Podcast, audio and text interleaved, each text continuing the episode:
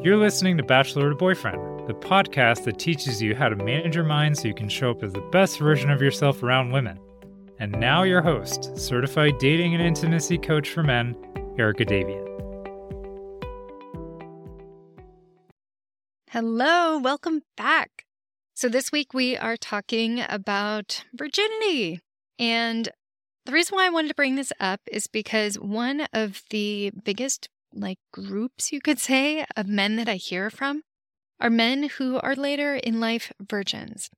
And even if you don't consider yourself a later in life virgin, perhaps you are no longer virgin, perhaps you've had sex, I still encourage you to listen to this episode because you might find some parts of it resonate for you and might still find some little nuggets of gold that might change your thinking around yourself or how you view sex. But for those of you who are later in life virgins, what I mean is that you still consider yourself a virgin and perhaps you are in your 20s, 30s, 40s, or beyond. And so, so often when I hear from men in this category, they think that the problem is their inexperience. They think that the problem is in what they have done or haven't done with their body. And that if only they could solve that problem, if only they could have their body have this experience, then their problems would be solved.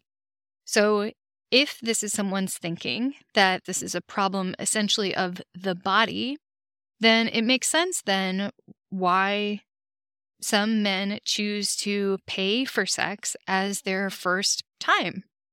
And what I know, being on this side of things as a coach, is that often for many of you who have gone that route of paying for sex as your first sexual experience, often find that that didn't really solve the problem. And the reason for that is because it really isn't a problem of your body, right? You seeing your virginity uh, as a problem is not really about your body and what it has done or what it hasn't experienced. It has to do with your thoughts about you. And paying for sex or having that first time with someone isn't a guarantee that your thoughts are going to change about you. This physical experience isn't what needs to change, it's your thinking that needs to change because it's the story that hurts. And when it comes to virginity, there's shame on all sides of this construct, on all sides of this story. Things like, oh, I had sex too late, or too early, or I went too far with someone, or I didn't go far enough. And it's all of these thoughts the too much of this and the too little of that. That's the part that hurts. Not that your body has experienced something or that it hasn't. And we tend to then make those things mean that I'm broken or defective or that something's wrong with me or no one will ever love me. So I think it's really important when we're talking about virginity to just step back and recognize that this is a concept, that this is a construct, something that we as a society have made up in our minds. It's like an imaginary finish line that we then make mean something. And so, to give a little example of this, I have a toddler at home, and I'm very aware as I'm watching my toddler grow how we have made a really big deal out of certain things, especially things like a baby taking their first steps. For whatever reason, as a society, we've chosen to make a really big deal out of the first time they try walking. And then we make that mean something. And so my child didn't start to learn how to walk, or didn't take his first steps at least, until he was about 14 months old, whereas other kids might have been walking at nine or 10 or 11 months old. I think I was nine months old when I started. And then so often people then make that mean something that my child is delayed or that there's something broken here or something's going wrong. But I just want to point out that the fact that it was first steps is actually pretty arbitrary. Like, why didn't we make it mean something when he had his first burp? Or he sang his first song? Or You know, it could have been so many things. And so I found that really helpful, even as I saw other people's kids starting to walk earlier than him, to, to remember this is just something we made up. you know, there's all kinds of variety in the human experience. And so what if other people's kids were walking at nine months and he was at 14 months? So, like, let's bring this back to something in case you don't have kids. Maybe that didn't land for you. Like I said earlier, virginity is like this this imaginary finish line. And when I say imaginary, aren't all finish lines kind of imaginary, right? We take this vast landscape or this long, long, long road, and then we put a line on it saying, here's where this race begins. And we put another line saying, this is where this race ends. And then we make those lines mean that this is the race that is being run. But here's the thing it only means whatever you make it mean. So for some people, they start at the starting line and then they run really, really, really hard and the clock is going and then they make it to the other side. And they cross that finish line in a certain amount of time and that means something to them right? Think about all the marathon runners out there and the triathletes out there who are so proud of those results that they get. Even though it's this thing that they made up in their mind whatever they they can celebrate that it's just interesting because i'm not a runner and those lines that are drawn don't mean anything to me now that's not to say i haven't run some races i have but i'm not a particularly competitive person and what those lines mean to me aren't the same as for somebody else. I don't care at all. I'll run alongside a friend in a 5K, you know, just for solidarity or something, but I don't actually care the amount of time that we finish in, or I don't even care if I make it to the finish line or not. It, it just doesn't matter to me. So I think that's important to recognize that virginity is this thing that we have just made up in our minds as a thing. And we can't even all agree on what it is. Like people have different definitions of what virginity is. We think that we know, but when you really get down into the nitty gritty of it, actually, a lot of us can't agree. So, in general, most likely you are a cisgender man if you are listening to this podcast. And most likely you think of virginity having to do with penis in vagina intercourse. And so it's interesting to ask questions like, well, what is virginity for somebody who's queer? Right? If we're talking about two men and or two women or a transgender person with someone and what does all of that then mean? But to sort of keep it in this context of thinking about even just penis and vagina intercourse and virginity, we still don't even have a super clear definition of that. So I want to give you an example of a client of mine who wanted to lose his virginity and he had a lot of shame, a lot of a lack of confidence. He really was so concerned that he wouldn't be accepted or couldn't be loved and seen by anybody because he hadn't lost his virginity. And I worked with him throughout this experience as he was becoming sexually active for the first time in his life. And with each session, we got to reflect on how far he'd made it and on how his thoughts were evolving about himself. And so it was really interesting. The first session that we talked about it, he said, "Oh yeah, so I, um, you know, uh, I, I had sexy feelings with her while we were kissing." And he asked me, "Is that losing virginity?" And I said, "I don't know. It depends. What do you think?" And then the next time it was, "Oh, I I put my finger in her vagina. Does that mean I lost my virginity?" And again, I put it back to him and I said, "I don't know. What do you think?" And then the next time he had, you know, it, his penis was inside her vagina, but then it didn't last very long. Like they didn't have sex for long. And he said, Well, does that count? And I said, Depends on you. And then the next time they had intercourse longer, but he didn't orgasm. So did that count as losing his virginity? And then the next time, right? So it was sort of like the the goalpost of losing virginity just kept moving. And eventually he got to the point he had done all, all of the things, right? He had had intercourse, he had reached orgasm, all of that.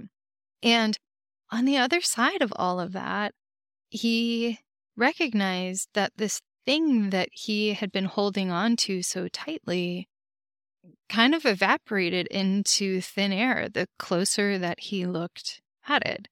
He realized that it wasn't the act of having sex that was changing his thinking about himself because, you know, eventually here he was, he had done all of the sexual things and he still thought that he wasn't worthy of love and that he felt a ton of shame and all of that.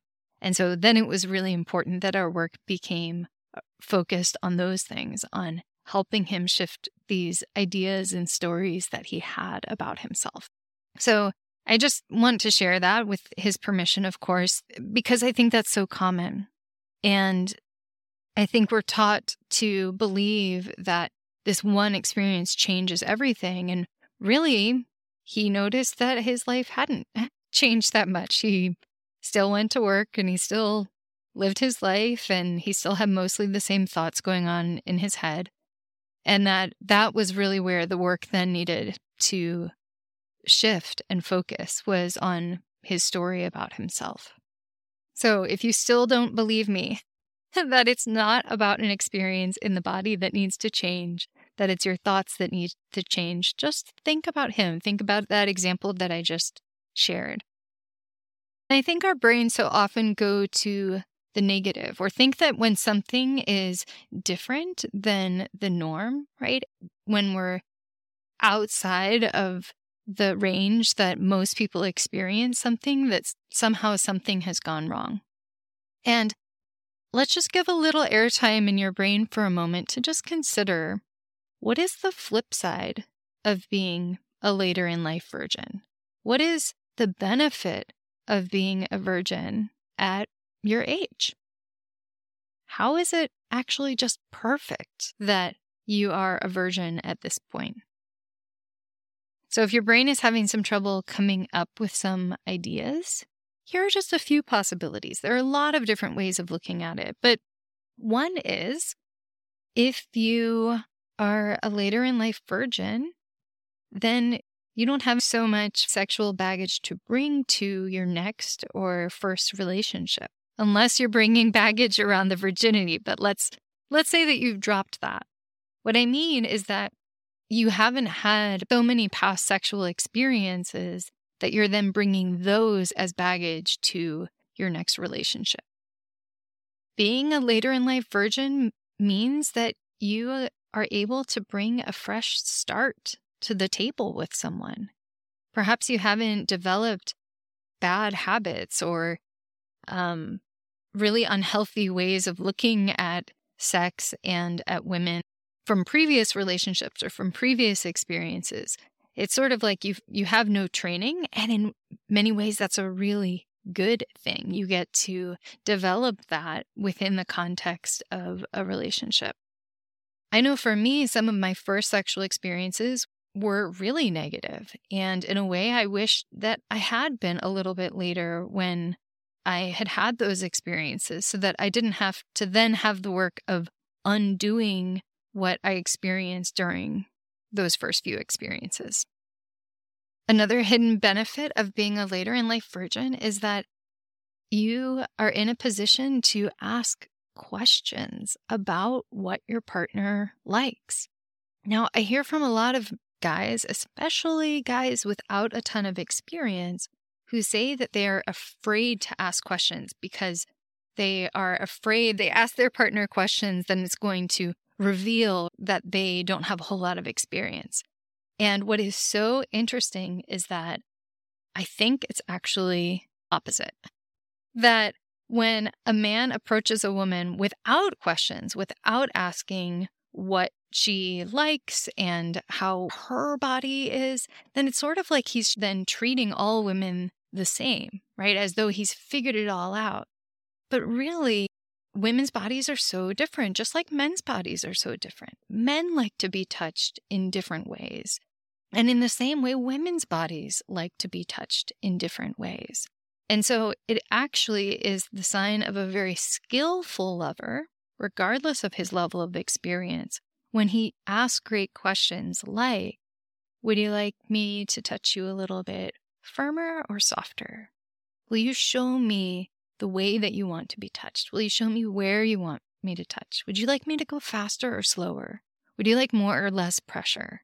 These simple either or questions, right? I'm not saying that you should ask really detailed, open ended questions in the middle of love making. That can kind of be distracting. But really simple either or, more or less, firmer, harder questions can really help your partner to guide you in the ways that feel good. It is a sign of someone who is thoughtful and caring and wants to please their partner. And then finally, another wonderful benefit of being a later in life virgin that you get to bring to the table is that it's all exciting. Everything is new. And so if you find yourself in a relationship with a woman who has more experience than you do, recognize that for her, experiencing everything as you're ready may be really fun and novel and exciting for her too.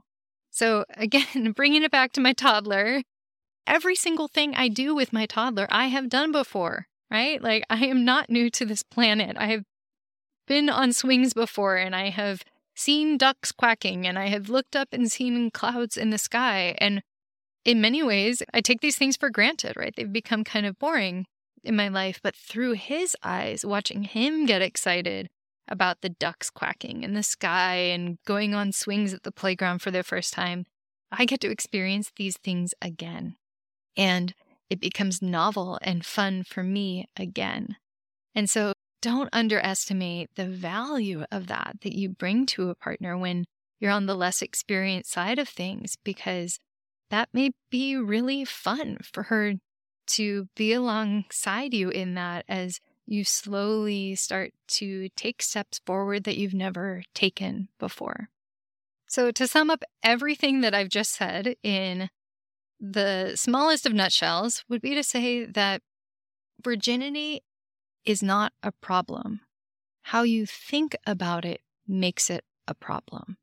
When you're thinking that you're broken, that you're defective, that something's wrong with you, that makes it a problem. All of that really hurts and really stings. And then it makes it really difficult for you to show up in relationships when you're walking around with all of that shame, when you're believing that you're broken, makes it hard for you to think that anyone else would ever want to be with you.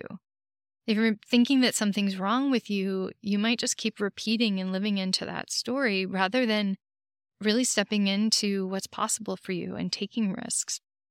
And so it all comes down to mindset.